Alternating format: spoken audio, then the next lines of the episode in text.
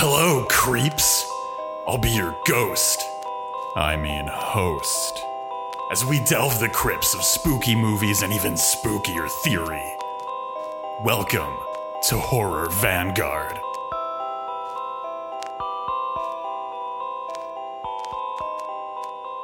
All right, everyone. Uh, you you twisted our ghoulish arms long enough. Today we're talking about the bleakest, most gothic, toughest anime in the world, The Rose of Versailles. We're talk we're talking about sad trans mask uh, boys in love with Marie Antoinette.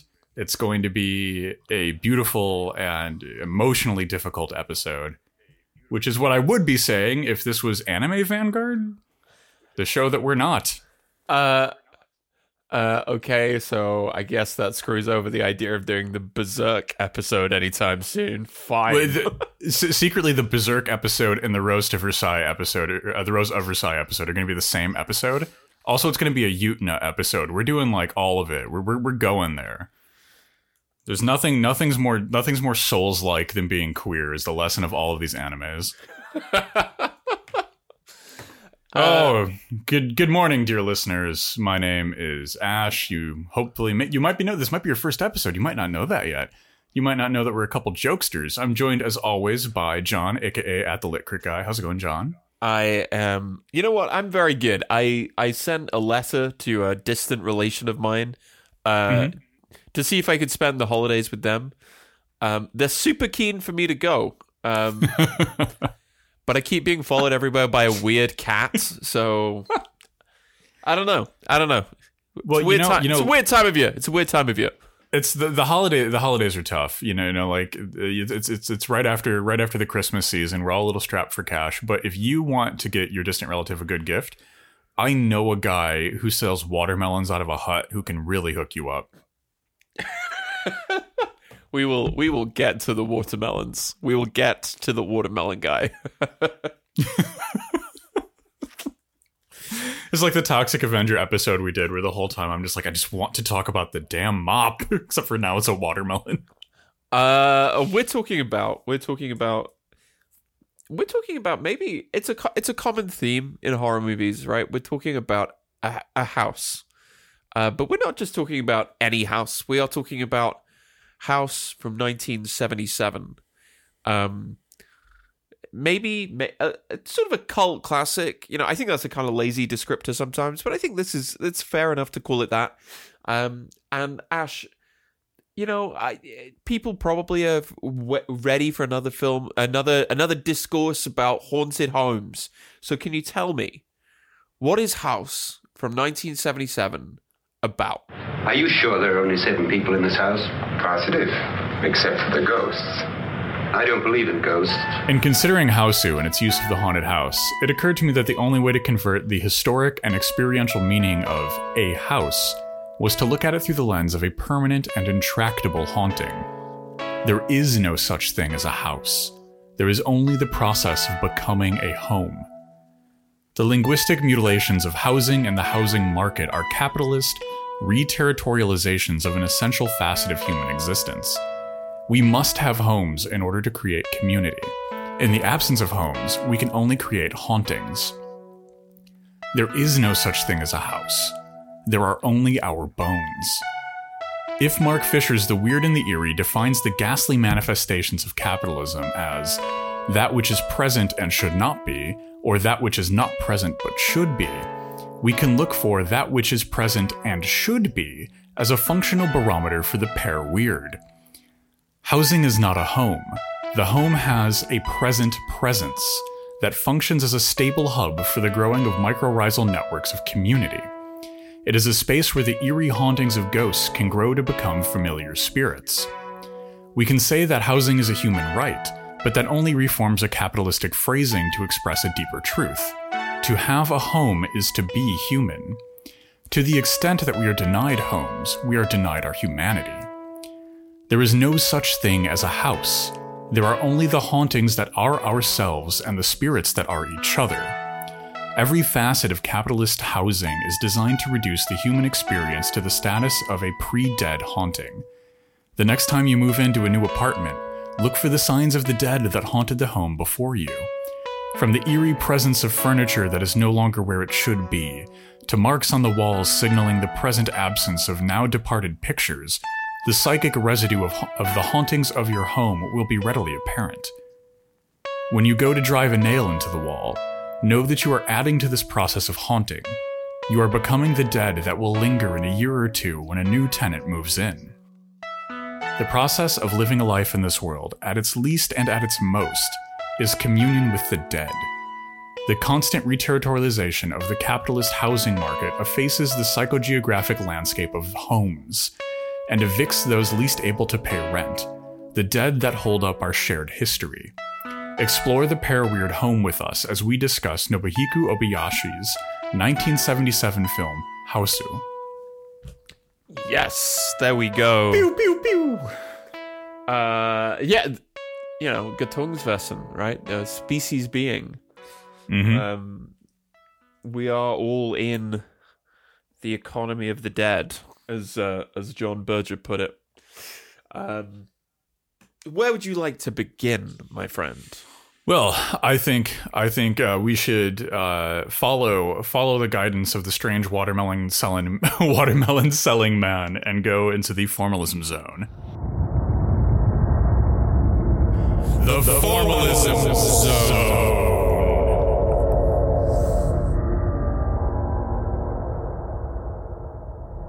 Zone, zone, zone. Yes, Do, let us do, let do. us do it. This is uh I love this movie. It's it is uh but at the same time I'm not sure whether I would call it good uh, or whether it's it is it is extremely Yeah. in, it's extremely interesting on a formal level and it's interesting for interesting reasons. Um but I don't know whether I would go this is a this is a good complete formally cohesive thing but that's precisely why it's worth talking about right? But but there are there are moments in this film that i really really love. I love them so much. Uh there is one genuinely perfect visual gag that i that i have to talk about um which is where they all get they all get off the bus after uh, going on this journey to the house. Um, and they they've got this kind of gorgeous painted backdrop because it's clearly not not this is clearly not filmed on location. And then we so that's our setup. And then we cu- cut in for the close up shot. And they've just left the cut the painted on backdrop but now it is on location. It's an amazing joke. It's an amazing visual gag because they just keep it there. And I love I love any film that deliberately calls attention to its own artifice, like to to the to its own constructedness. I, I think you're absolutely right. The the kind of the vi- language of visual comedy in this is so effective, and it has this kind of like it has this slapstick quality that reminds me a lot of uh, Top Secret. Uh, I'm sorry, Spy Hard, uh, Airplane. The, the the visual language of humor is so effective in this film. Yeah, it's it's splatstick, right? That's what Peter Jackson. Oh, yeah, yeah. That's what Peter Jackson used to talk about, right? This idea of like it's scary, but like we we have said before many times about the kind of very close line between horror and comedy. Oh, ab- absolutely. And I think even on the most basic level, like, yeah, I believe we talked about this in a previous episode, but there's this kind of libidinal triangle between horror, comedy, and pornography. And and the, these three kind of visual visual languages, these three cinematic languages, are all attempting to rise tension in the body, and then and then force force a release somewhere. Horror wants to scare you, comedy wants you to burst into laughter, pornography has its own goals and ends. And like I, I find i find the kind of overlap of horror and comedy to just be like such a natural combination Absolutely, absolutely. But uh, again, it's it's all done in this way of like the it's a film that's constantly reassuring you that you're watching a movie, and right because that that uh, creates this kind of like participatory anthropology of viewership, right? This uh, participatory model of spectatorship where you are no longer just the kind of passive voyeur, but you enter into this kind of hermeneutic, hermeneutic space in which to make sense of what you're seeing, you have to understand the kind of the rules of the game that the film itself lays out to you. Right? This is this is a film that Mhm. that is not trying to tell you a true story. This is a film that is very very concerned with you being aware you're watching a movie. This is even when um, Obayashi was filming this, like so many of the effects that they set up, like everybody on set was just like, maybe this will work when we go to edit it. Who knows? Let's just do it. Yeah, And- like and all, all the chroma key stuff, all the stop motion stuff, all the like v- deeply weird and in, in many ways very beautiful animation. Like the risk, there's a kind of like game that's being played where you go, eh, maybe, maybe this might, I don't know.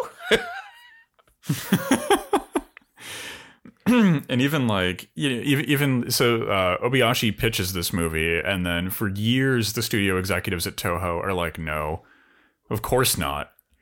And then eventually they this they reach a point where and this happens in a lot of film industries where the studios can't make money on the the old hat the the reliable cash-ins that they've had for years.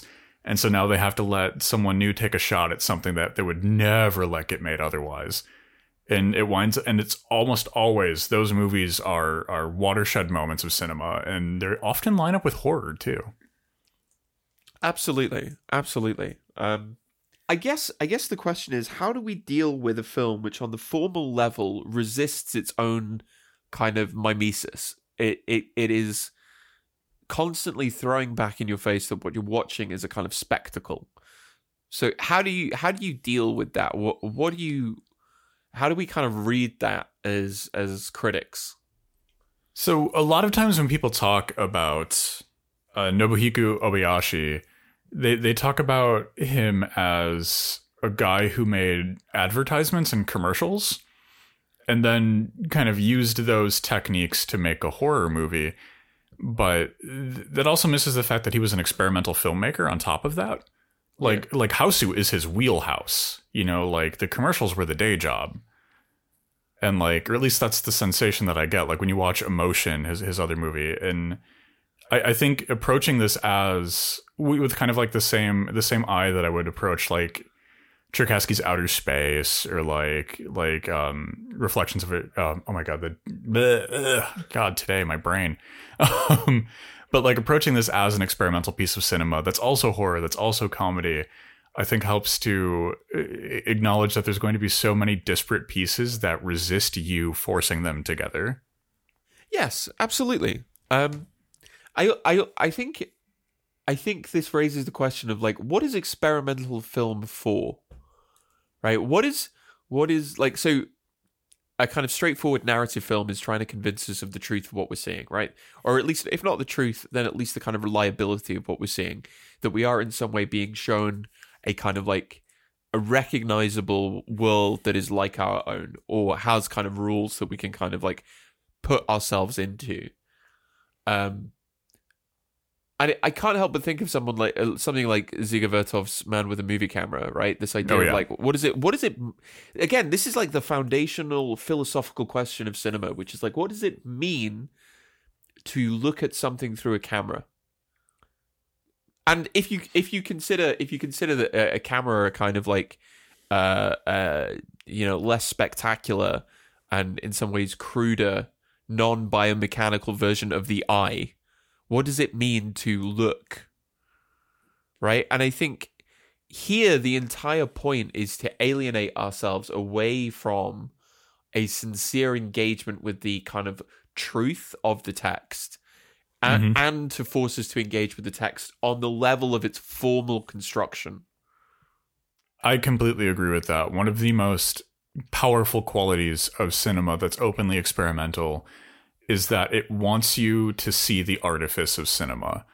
Or better, better, even more than desiring it, it forces you to see the fact that this is something constructed. This is a movie. Technologies were used to make this, and decisions were made in terms of what is depicted and how it is depicted. And it really forces those issues to the foreground almost in front of the text of the movie itself. Yeah abso- it, absolutely i think w- with experimental cinema too there's also something incredibly playful that even the most grim experimental movies like Begotten or The Act of Seeing with One's Own Eyes, there there's nevertheless something darkly playful about them. You know, like there, there there's something about the magic circle where it's like you know, like in, in game studies, the Huizinga's magic circle, right? You step into the circle to to accept the play space because the rules of games don't matter anywhere else. The rules of Monopoly have no bearing on, on life. It's arbitrarily selected when you step in the magic circle of the game. And with experimental cinema, like they're almost like, hey, look at this magic circle I just drew on the ground. Please step into it. And there's something so kind of whimsical about it. Yeah, absolutely. Like you can't you can't help but like go, oh, it's a game, right? The, really, this is like the the contingency of of the effects, for example, is not it's not a comment on oh is the film going to be any good? It's a comment on the contingency of trying to make films in the first place. Th- this movie this movie really calls into question what is a good film to begin with it, it, experimental cinema is so effective for throwing away all of these trite and tired little conventions for what makes a movie like quote unquote good or quote unquote watchable. Yeah. You know like do do you want what, what does it mean for an effect to be good in quotes? Is it is it just is it just tired verisimilitude that you're after or is there something more to effects being good that we can kind of tease out yeah exactly. And w- what are the implications of this right? Uh what is it what's the what is the effect of this uh filmic deconstructionism? And i think what it does is it raises the question of like psychedelia right what what is what are you what are you trying to get? Actually before we get to that there's another there's a kind of like a counterpoint because we've been talking about this in like super elevated terms but but this movie is made by an ad guy. Yeah. Right? He he he said that he that he shot like maybe 2000 commercials. I looked Mm-hmm. i looked up some of his commercials. They're so weird. Yeah. They're these like what and the whole point of advertising is to use all of the techniques of cinema to achieve a particular end, right? It's not to tell a good story or a true story or do a kind of like representational fidelity. It's to create, direct, and invest desire. Oh, absolutely, and and I, I think maybe owing to all of his work in commercials, there's something so openly libidinal about this. You know, like, and, and I often reflect on that. Like a lot of other filmmakers that we see as being like the pinnacle of talent and craft and, and all of these formal qualities, have also done a lot of commercials. David Lynch has done a fair number of commercials. You know, and that's David Lynch. Rob Zombie did a commercial. Like a lot of directors also just do commercials. You know, like sometimes you got to cash a check. Sometimes a commercial's just fun to do. Who knows? There's plenty of reasons. And like, I, I think it helps open up to that libidinal quality a little bit. Like, like you know, the commercial is all about manufacturing and synthesizing and directing desire. And like, if if if we're to look at this through through kind of like advertisement as cinema, like if if David Lynch is kind of the Trent Reznor, the Nine Inch Nails of of the experimental in horror, then um, Nobuhiko Obayashi is like what, like Charli XCX or something. uh, uh, uh, uh, I, I, I guess. uh, what, what an analogy! But like, there's so much of this film which is using exactly the language of advertising. Right, we have like sl- slow mos on our main characters. We have like weird zoom close ups on like uh, things that they're holding or things that they're doing. We have like characters reacting to other characters in a cutaway to the camera. Like it's yep. like sh- so much of this is shot like a commercial. No, that that's that's incredibly true. Yeah. And so this is this is where we come together in this kind of like bigger point, which is this combination of like quote unquote experimental cinema and the cinematic language of advertising and mass culture. And this is what gives us the question of psychedelia. I, I just wanted to know your thoughts on this as like filmic psychedelia. we we've entered into a cultural point where like visual psychedelic language has been largely recaptured by Capital. You know, like uh, uh, Doctor Strange movies uh, are a good example of this. Uh, Joe Rogan is a good example of this. Yeah. Uh, tech CEOs. Did you ever uh, do? Going Have you ever done DMT? yeah, yeah. Uh, uh, let's let's talk about DMT. Have you ever have you ever done DMT while watching House? but like like Joe, Joe Rogan's a good example. Tech tech CEOs going on like ayahuasca retreats. Like there are there are so many good examples of like what you know just decades ago would have been like unthinkably radical you know like a the, the most popular broadcast personality in the country regularly talking about doing research grade psychedelics. Like what? The the the the current robber barons of our era all all being relatively open about microdosing schedule 1 substances. Uh, what but it's it's it's safe now. It's it's totally been it's been entirely digested and reabsorbed and now capitalism is like oh well these things are fine and good as long as you're doing them to work better.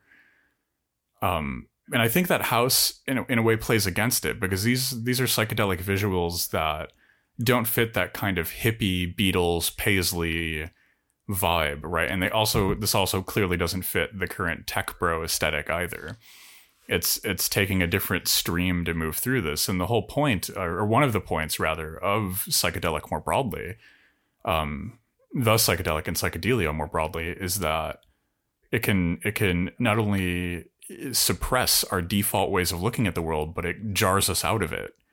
You know it forces new ways of seeing right and and this movie does that on both the level of the text as well as like the weird formal decisions that were made in its production There's another weird element of its production that we have to talk about, and I cannot wait to see how we join what you just said, which I thought was like super true and really interesting, to what we're about to talk about, which is that the production company wanted an answer to another film. They wanted they wanted a uh, a Japanese version of the film Jaws, and I and this is what they got. this this this is what they got, and I am I am so curious to know how you think this and Jaws are in some way in conversation. So I think that the psychedelia point ties in nicely with Jaws in, in a sense that most most psychedelics are broadly speaking kind of harmless. Alcohol is more dangerous than than most psychedelic substances, right? Like just on a biological and chemical level. Uh, sharks are also essentially harmless for humans. We we happen to be land dwelling mammals, and they live in the ocean. There's there's really not a lot of conflict there. Um, Jaws Jaws fundamentally reinvented that landscape for sharks. It took sharks as something that can be dangerous in certain oceanic conditions that can be easily mitigated, thanks to our our highly scientific human mind, um, and turned them into like the number one fearsome killer of nature. You know, this this unthinking, unloving machine of blood and bone and murder, like and I, I think that the, the process there is relatively interesting because how many decades before House Shark, the the spoof parody film comes out, is Hausu trying to do that with the kind of concept of the home to begin with, to take it from something that's kind of benign and naturalized and to turn it into something that will devour you in a lake of blood. Uh, yes, absolutely. Um, and I think, I think what's interesting is that Jaws, in its own way, is very much re- like if psychedelia is anything, it's about the revelation of the unconscious, right? It's of the of Yeah. of thought beneath conscious thought. Um, uh, which in in another in a kind of if you twist that slightly, what it is is the revelation of, of ideology of ideology. Um, in the in the in the dream image, you see the potential utopian future yearning, even if it's filtered through various layers of like historical material conditioning. Um, like what is Jaws if not like a utopia that gets abandoned by the interference of like an almost divine supernatural force, right? The utopia being beach in the summertime. But what you get in Jaws is you actually do get the revelation of American political ideology in full force in the t- in in the figure of like the mayor. Like Yep. Hmm I absolutely think these two films are in conversation, and they're very weird. That the very weirdness of that conversation is illuminating. And Jaws Jaws is also another film that is very upfront about its relationship to the formal qualities of cinema. Like the dolly zoom in Jaws, one of the most famous cinematic shots ever created.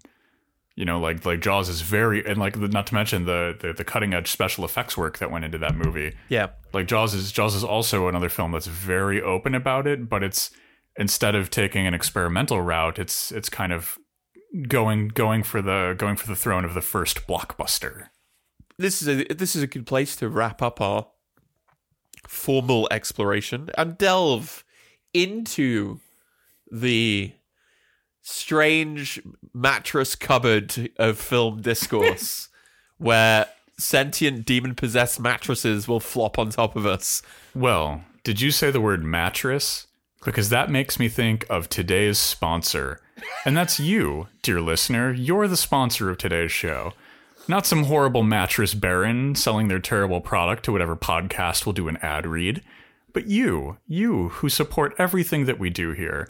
And you can support us at horrorvanguard.com and patreon.com slash horrorvanguard. Thank you for keeping the show about as mattress free as we can get until we ultimately talk about Deathbed. the bed that kills. Uh, amazing, amazing. That's maybe one of my favorite. Uh, Oh, Hey, dear. uh, Dollar Shave Club, Hello Fresh, anyone else who sponsors podcasts, where you at? We don't need you. yeah, yeah. Man- Manscaped. Do you want me to do an ad read where I critique your weird gendered advertising decisions? Uh, uh, call me or don't.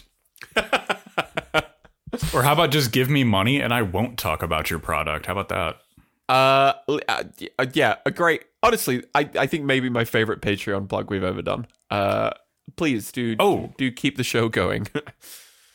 Oh, really quickly, did, did I tell you that when I was a young boy, my father took me into the city Oh, yeah. to see a marching band? oh yeah, yeah. What what did he say to you? What did he say to you? Seems like quite an important moment. Was there anything that was said that stuck with you? Uh, he he said, "Don't become a podcaster." I, I don't know really what he meant by that. but we should. Okay, so we need to talk. Uh, we're going to start the discourse on by talking about My Chemical Romance's "Welcome to the Black Parade."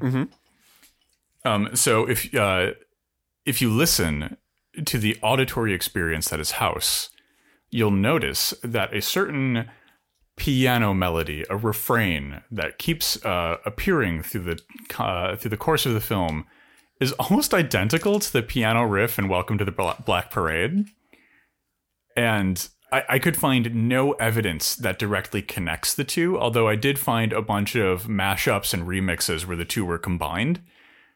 But I I find that to be like I honestly barely know what to make of that. That is such an interesting like even if it is just just nothing nothing more than coincidence, which happens enough in art, right? You hear a melody and then you forget where it came from and then you reproduce something very similar, you know? Yeah, yeah, yeah. It is it is the nature of art to be eternally remixed, even if that remix is unconscious. Um, but I don't know whether it is. I think you've spotted something. I've I think you've spotted something. Um, and I think the only thing that uh. I, I think the only only thing that we can say is like uh, Ray and Mikey. Uh, I know that you listen to the show. Can you run this by Gerard and find out? Because the people need to know. Uh, firstly, why only two of the four members of My Chemical Romance listen to Horror Vanguard? And second, secondly, secondly, have we spotted something here? Uh, yeah, yeah, one hundred percent. Call us. Uh, that would be great. And you know what? You know, even even we'll we'll open for you one day too. You know, podcast opening for rock bands is something that up to two people have been talking about for as long as a few months now. And we think that My Chemical Romance would be the uh, a good tour partner for Horror Vanguard. so you know, like have your have your people DM our people, and we'll we'll hash out the details and the ticket pricing split. This is that's our plan for 2023. It's to, that's our plan. Our plan for 2023 is to open for a band. We an amazing stage show too. They're gonna like lower us down from the rafters. Yep. As as as we're doing the intro to the show. Yeah. Yeah, it's gonna it's it's gonna be great. It's gonna be it's gonna be like surprisingly sexy. Um, Oh yeah. Mm-hmm, I I I'm a little bit worried because you know the last time we did this, I had that thing with the pyrotechnics. Um, most of the hair grew back, but let's not do that again. That's good. That's good. That's good. We'll we'll, we'll have to, we we need to we'll, we'll have we'll have Mike Hem email the guy who does Rammstein's pyrotechnics. I, they, they seem to be pretty on point with safety. Um, should we talk about haunting? Should we Yeah. Should we should go back to what we do? Yeah. should we, should we do that? Should we talk about this horror movie instead of how one day we're going to open for My Chemical Romance?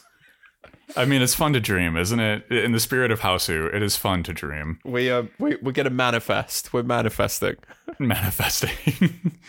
um, hashtag Twitter, do your thing. But like, what I find to be really interesting about the haunting in this movie is that all of the young girls, right, kung fu, fantasy, all of all of their friends, they're they're really like. Th- th- This reminds me of the kind of like classic children's TV formula, you know, like you know like the teenage mutant ninja turtles right? You've got the leader you've got the cool one you've got the hothead you've got the science guy. None of them are complete personalities unto themselves. They're all representatives of this kind of fractured entirety. And and there's something going on here that's very similar to this like you know what what is the mind if not a haunted house? What are the ghosts if not the parts of us we try not to recognize Well, really, this all makes a lot more sense uh, because uh, Obayashi basically wrote this with his 12 year old daughter, right? like, yes! Yes! Uh, this is because so much of this, so much of this is taken directly from like very common childhood fears, um, like the cupboard in the dark, household appliances and household objects having a kind of life and agency of their own. Because the house is the first point in which we come to subjective awareness. The home is where we we come into this idea of ourselves as agential objects. You know, Freud has the famous story about the boy who would throw the ball and would one day realize that the ball could like someone could throw the ball back to him yeah uh so like that's where we come into our capacity as agents but it's also the point in which we recognize the agency of other people and the kind of correlate of that is our own relative limitation of agency right you're a child you realize like things can be done to you which don't it's like what has every 8 year old said it's so unfair right? The world is full of bigger people than I am, and my own limited agency consistently runs up against them. And what's what's so terrifying is something acting when you believed it could not. That that I think is so incredibly important for the context of of Hausu, right? Like locating agency within this and then using that as kind of a lens to identify sources of fear. You know, and and the the kind of like the things that which are frightening in Hausu are so often exactly as, as as you were saying, things that are all of a sudden expressing their own agency back against us Yeah. As well as those horrifying moments where we come to terms with the fact that we need to also express our agency. Yeah. Yeah, yeah. Uh and really this is there's a kind of bigger bigger um uh bigger kind of theme here with uh Gorgeous and her father, right? Or Gorgeous and her father and like the new mother figure. Cuz in in lots of ways this is a film about the relationship between mothers and daughters. Yeah. Uh you know, there's there's vi- very absent fathers in this. There is there are no men for reasons that we'll get into. Um, but what do you think of that? What do you think about this as like a, a as like a film about kind of matrilineal relationships? I, I think that is a really interesting way to explore the context of this film, especially in, in the setting of the house. Right, especially with all of these, the domestic space being the thing that is the vehicle for this kind of mutilation and death and, and self consumption. I, I also think it's really interesting that like this is this very this is Freud's number one pick for movie of 1977 is House. Like there's some very clear Electra complex stuff going on here. There's very clear misplaced desires just strewn about all over the place. That kind of tense transition as as the child reaches, you know, like the early stages of maturity and first begins to like you know, like go beyond just identifying themselves against the parents. Yeah, I mean, it's like a psychedelic Ann Radcliffe, right? This is like yes. like uh, the home is the domestic space, right? That's long been the area in which uh, uh, women were confined. The uh, we can talk a lot here about the uh, manipulation and exploitation of uh, domestic labor, but like this is this is in a way like a very classic gothic story. Oh, oh, it absolutely. Especially when once we look at like the, the presence of cats, the use of fire. Like this is one hundred percent a classic gothic like archetype. The way this text functions, the house is a site of imprisonment. Like oh, it just it works so well. Um.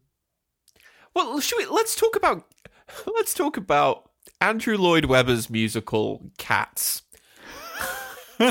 What's well, much much like the recent uh, filmic adaptation of Cats, the cat in Hausu is also very uncanny. very uncanny and uh, doesn't have a butthole. Oh dear, what is? We live in a weird world. Uh, but let's. It's a sick, sad world, John. Let's uh, what What do you think about Blanche here? Uh, obviously, uh, a streetcar named Desire is the obvious connotation. uh, yeah, what do we think about the use of cats in horror film? Cats are almost inherently superstitious, right? They they're they're they're not the they're not the loyal creature that the dog is in terms of like animals in mm-hmm. the domestic sphere cats don't do anything. They're not productive. They're not like a horse. They're not like cows. So like cats are almost inherently uh not not not not inherently hostile, but inherently kind of like antagonistic in their relationship to humans. Like cats don't necessarily need you. So I think I, I think an interesting way to approach this approach this is through um, uh, uh, through Kropotkin, right? Like mutual aid, a factor of evolution. You know, uh, one way to approach this issue is what is kind of the mutual aid factor that initially caused cats and humans to start cohabitating. It's that humans are messy as hell and rats love that. But unfortunately, we don't like rats so much for health reasons. Uh, at least large quantities of rats, a few rats here or there, can be very fun and entertaining pets. But like, you know, then oh look, look, this this tiny little apex predator rolls up that happens to love killing the thing that annoys us and doesn't do us any harm along the way. Perfect. A 10 out of 10 relationship. Like if you if you look into the domestication of cats, like humans have like independently domesticated cats several times in our history. Like even even if we stop doing it or have never done it before, these these these little these little felines are just like perfect for us. But I, I think something that's really interesting is that the the relationship with cats is much more anarchistic, right? The cat is not subordinated to the human. It, it is it is a it is freely associated with us. If your cat is annoyed with you, it will claw you. It will give you a bite. It will go run away and hide under something. You know, like a cat can run outdoors and never come home, and and live. You know, it might be a more painful and uncomfortable life, but it can survive in ways that like you know, if if your your tiny little toy dog runs away and goes outside, it's getting killed by a raccoon in a fortnight. You know, like like those things are not built to survive in the way that cats are. And so I think that there's cats are on a more level playing field with us in a certain respect. You know, you have to give part of yourself back over to the cat if you want to, uh, you know, cohabitate with one. You can't just dictate everything about its existence you know, it's it's very hard to go like go sit in your kennel to a cat. yeah, because it, it, like I say, cats. Yeah, uh, cats are not subservient. That's the word I was looking for. Yep, cats are not subservient, and if anything, quite the opposite.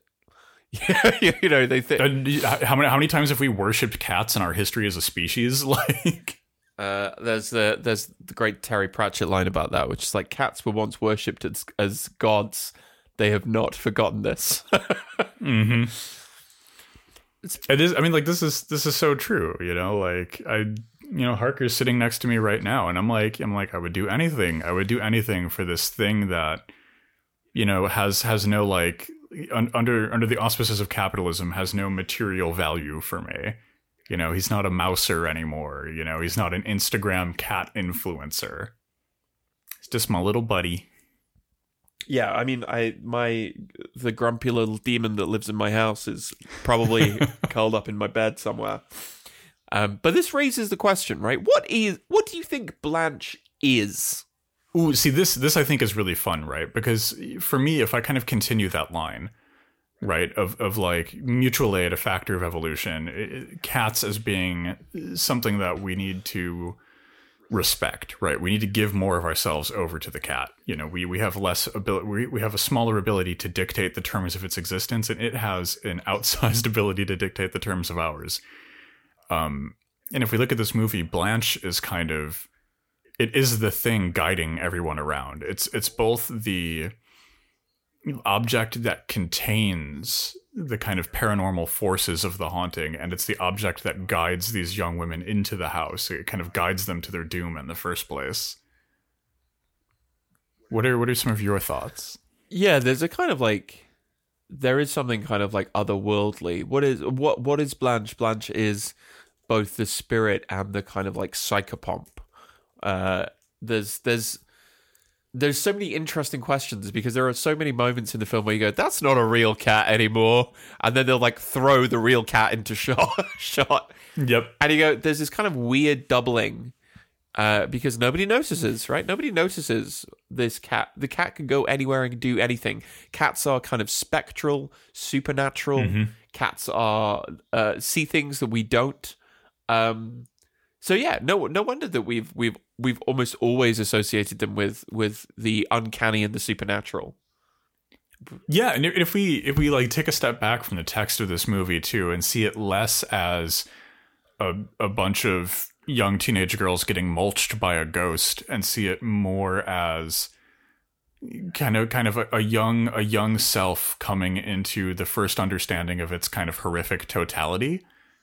The, the the kind of spectral nature of the cat is I want to say this? It's the um it is it is that kind of necessary encounter with this like totally unrecognizable other right it's it's like this very first and very simplistic encounter with an other that cannot be fully subsumed by the self you know the, the cat is at once an actual real little fuzzy white cat and a painting and a bunch of like really surreal artistic effects you know it's it's both real and it's not real it's both an object in our world and it's not an object in our world there's no way to ever fully encapsulate what blanche is or what blanche is doing This is uh this brings us to the question of reality itself, right? What do we mean by the real and the unreal in the context of this film? Because there's so much of this film which is not real, but there's also so much of this film which is just not real when you look at it on the screen. And I think to really encapsulate the point, what I'm trying to get at here, we have to talk about the watermelon and the watermelon seller.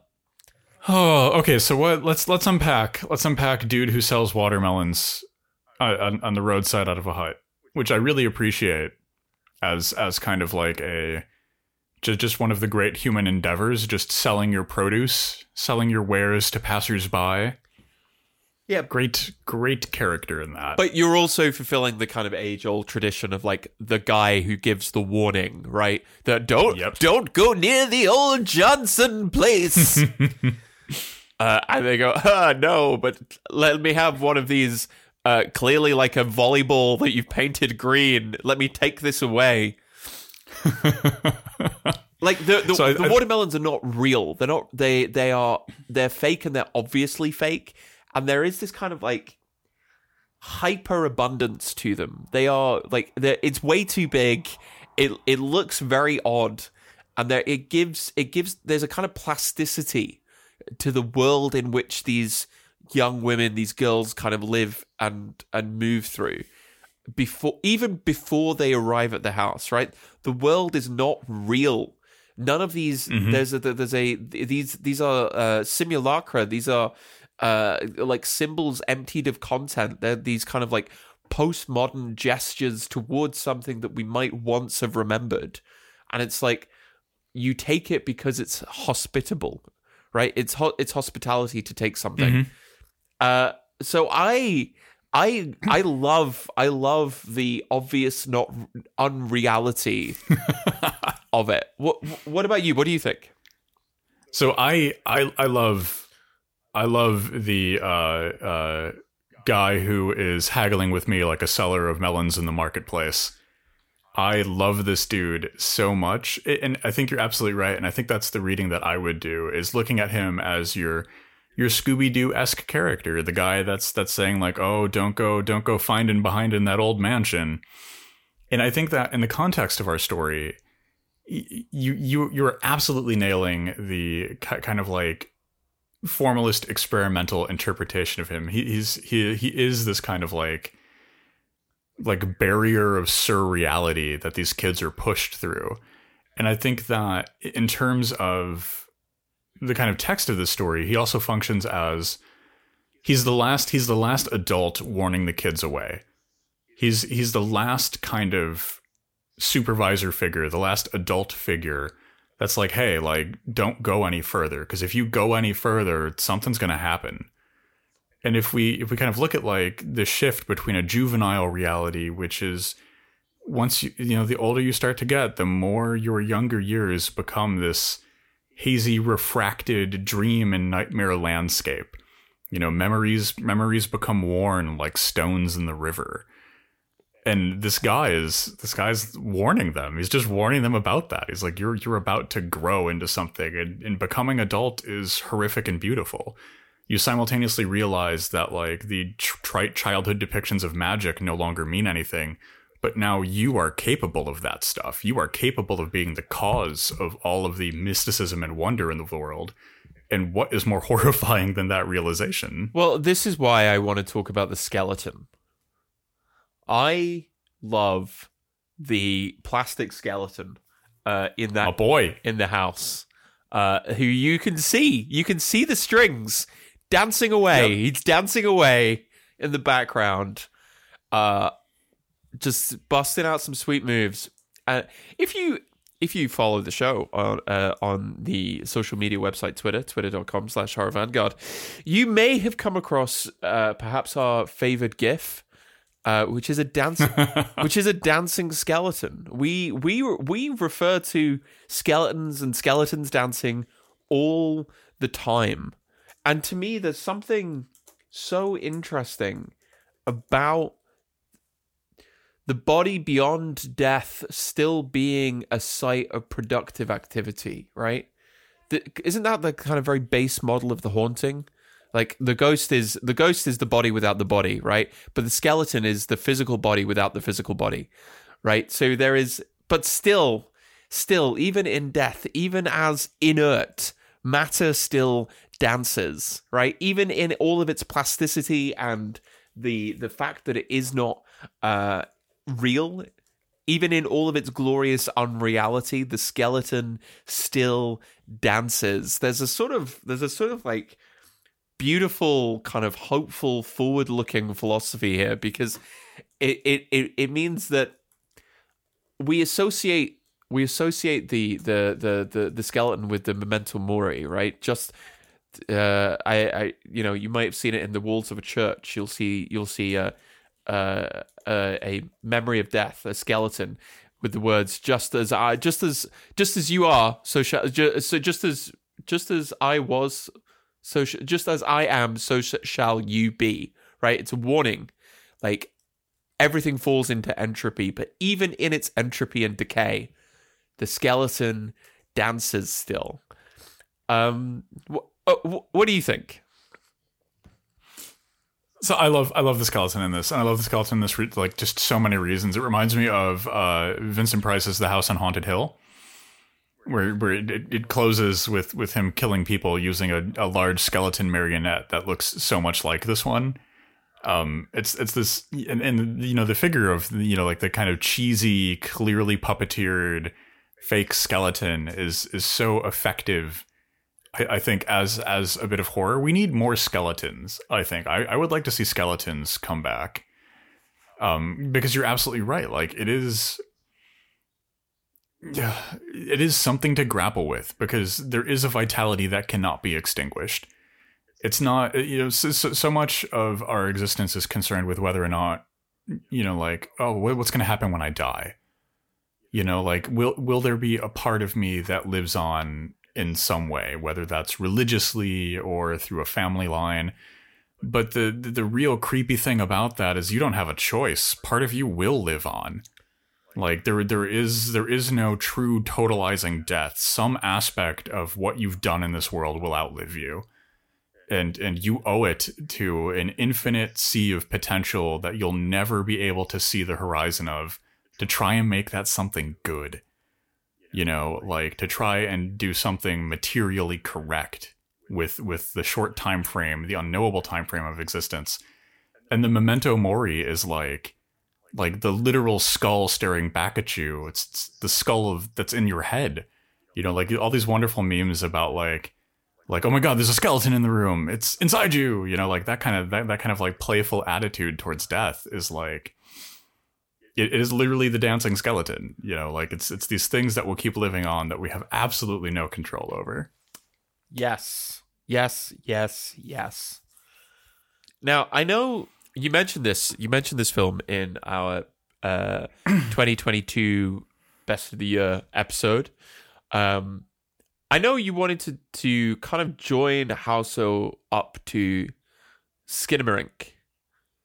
Ooh, so this I think is I think we're gonna have a lot of fun with this part of the discussion, right? Because like uh, haunted house movies, there there's so much material discourse to have here.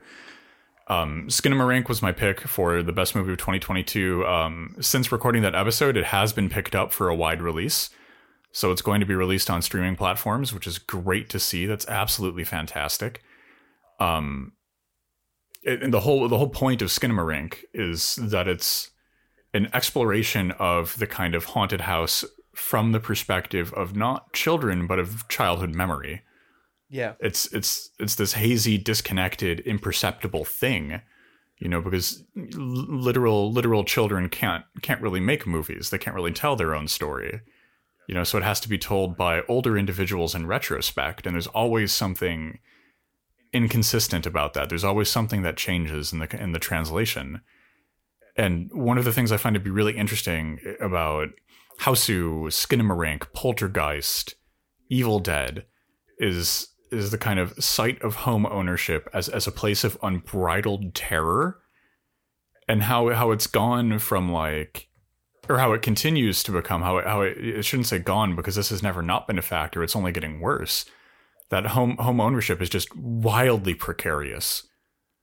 You know like and, and even home ownership as a phrase like i was talking about in my précis that's that's another capitalistic linguistic trick I, I, don't. I don't think I actually know anyone who owns a home. I know a lot of people who uh, pay mortgage to a bank with considerable interest to effectively pseudo rent a home from a bank.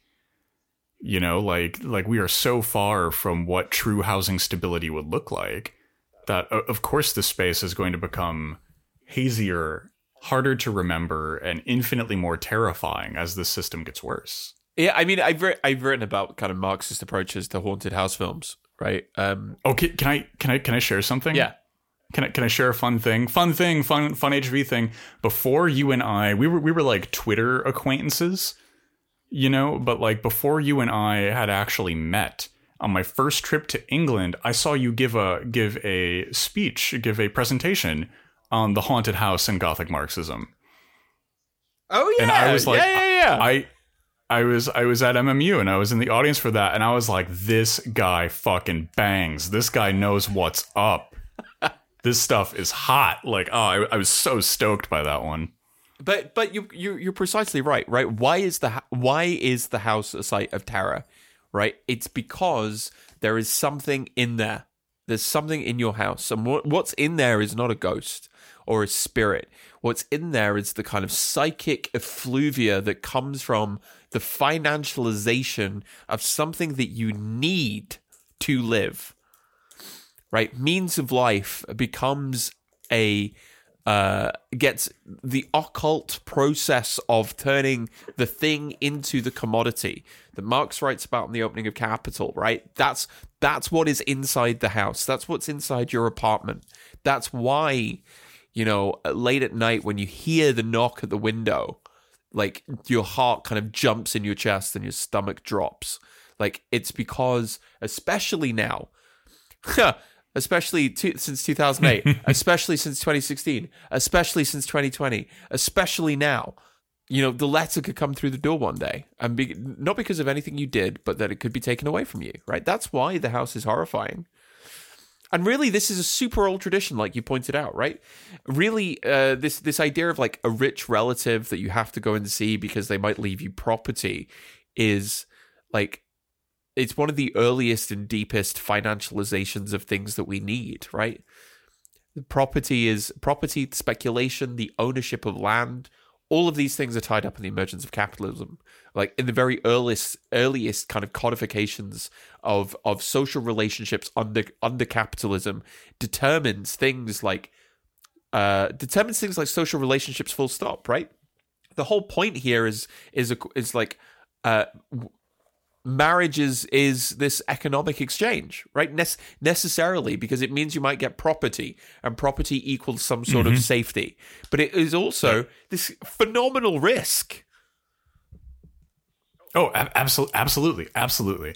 And this is especially the case and, and there is no way to escape this right? This is, this is especially the case in in colonized spaces as well as in the spaces controlled by colonizing forces you know, like every home built in the United States has to reckon to this.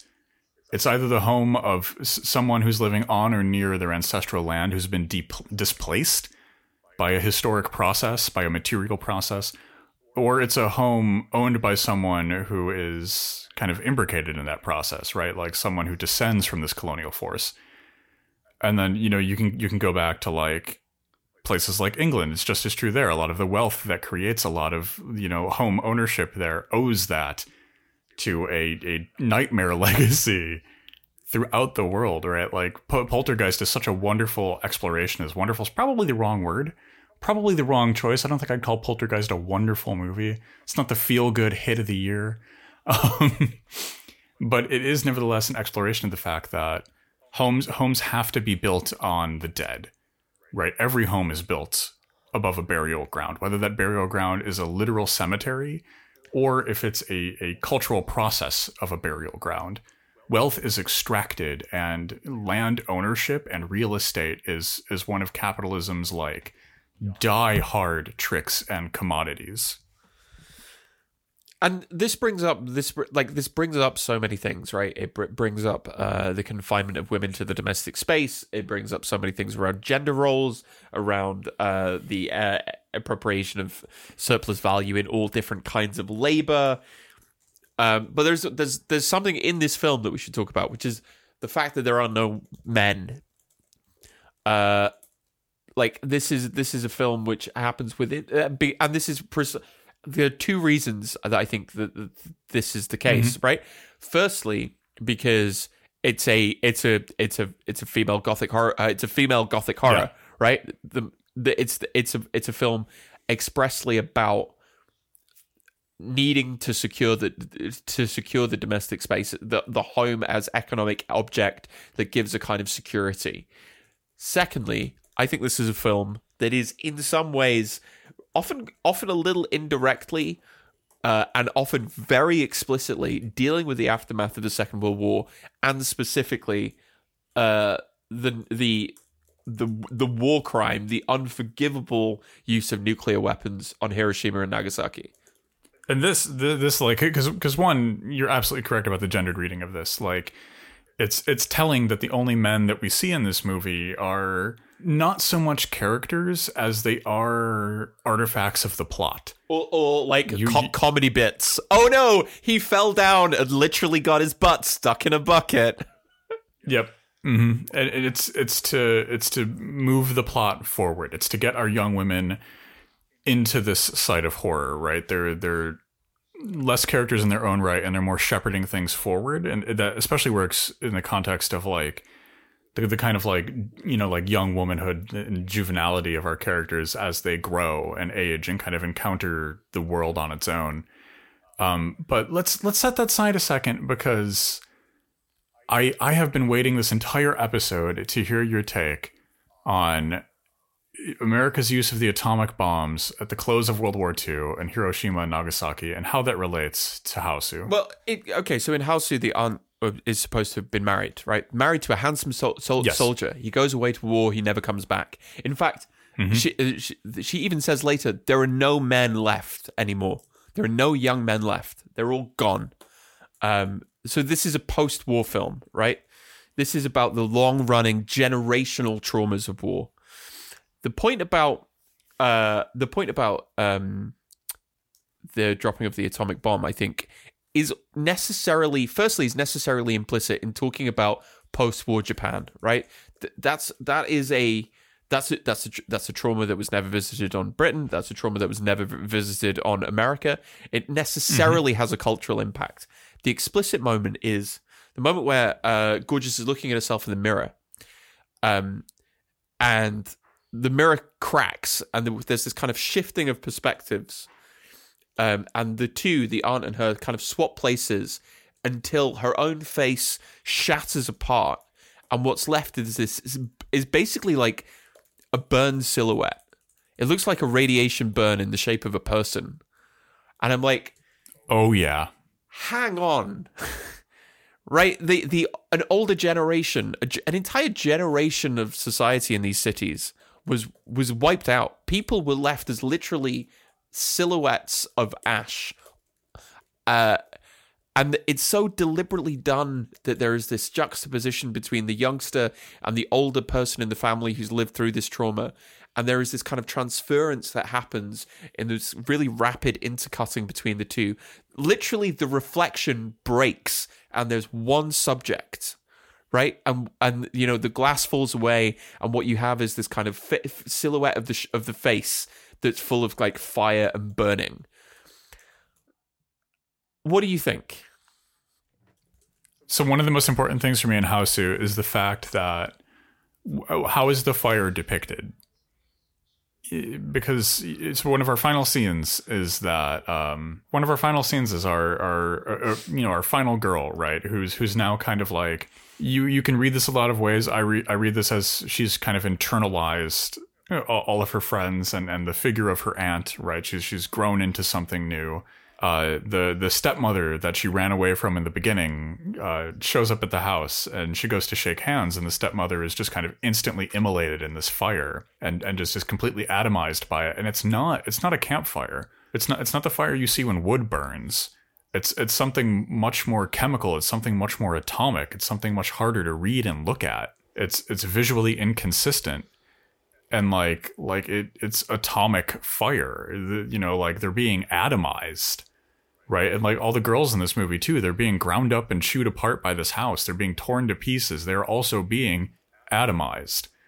Like it is it is a very apt and powerful read and the movie like is you're you're absolutely right. It's openly in conversation with this. It's openly talking about the close of World War II and, and the immediate societal aftermath of that. Yeah. Like and and and the shift from kind of older social relations into Japan as the kind of site of experimentation for new generations of capitalism. And I think that directly ties into the cinematic language of advertising that Obayashi is using in the film itself. Ooh, ooh, okay. I really like that. I really like that. There's like, oh my god. Oh, go on, A- go on, go on. any any any final any final thoughts? We've been going just over an hour now. I, House House is another one of those movies where there's. I just feel like there's so much to talk about here, and there's so many ways to approach it, and and I think part of that owes to the experimental nature of the film, right? The fact that it's not the fact that it, I mean, in many ways, uh, you know, like part of a good experimental film is choosing what you will experiment with. It's being it's being deliberate and agential with your experimentations, just just as you would with science, right? You know, you can't just test all of your variables randomly, otherwise you'll make a mess. Uh, and in this film, like a lot of the plot is very traditional. There's a lot of very traditional dialogue for the haunted house horror movie setup. Um, but like the visuals are just like they're they're inviting you into this chaotic and uncertain space. And what what I guess is just more about being alive than being invited into something chaotic and uncertain, un, un, chaotic and uncertain that you yourself did not choose. Yeah. Milton's Hausu, everyone. How about you? Any any closing closing Paradise Housed thoughts? Uh, it's a great movie. It's it's a it's a super. It, I don't know. Is it a great movie? I don't know. It's a very interesting movie. It's and it's a really it's really it's really it's occasionally very funny. It's occasionally really silly. Um, and it's it like endlessly inventive with super limited resources. Um, it is it it doesn't work in all the most interesting ways, and you, you should totally watch it. Oh, I watched this as a two hour a two hour cut on archive.org. Uh, which included like 20 minutes of like horror movie previews beforehand, which added a lot to the experience. Well, thank you everyone for joining us for the second Horror Vanguard episode of 2023. Uh, we have, I guess, something of an unofficial theme going on this month that we uh, can't wait to share you with the next movie we're doing. Uh, there's no way, there's no way any of you saw this one coming. I hope you like goo. I hope you like mushrooms. I hope you like Italians, and I hope you like trade unionism. Because we're gonna have a lot of fun on this next one. Uh, un- until then, uh, we'll see you all in the Horror Vanguard uh, Haunted uh, Cat Adoption Center, where you can pick up your own uh, haunted ghost cat. Boom. There we go. We hope you've enjoyed the Dread Discourse. Until next week, stay spooky.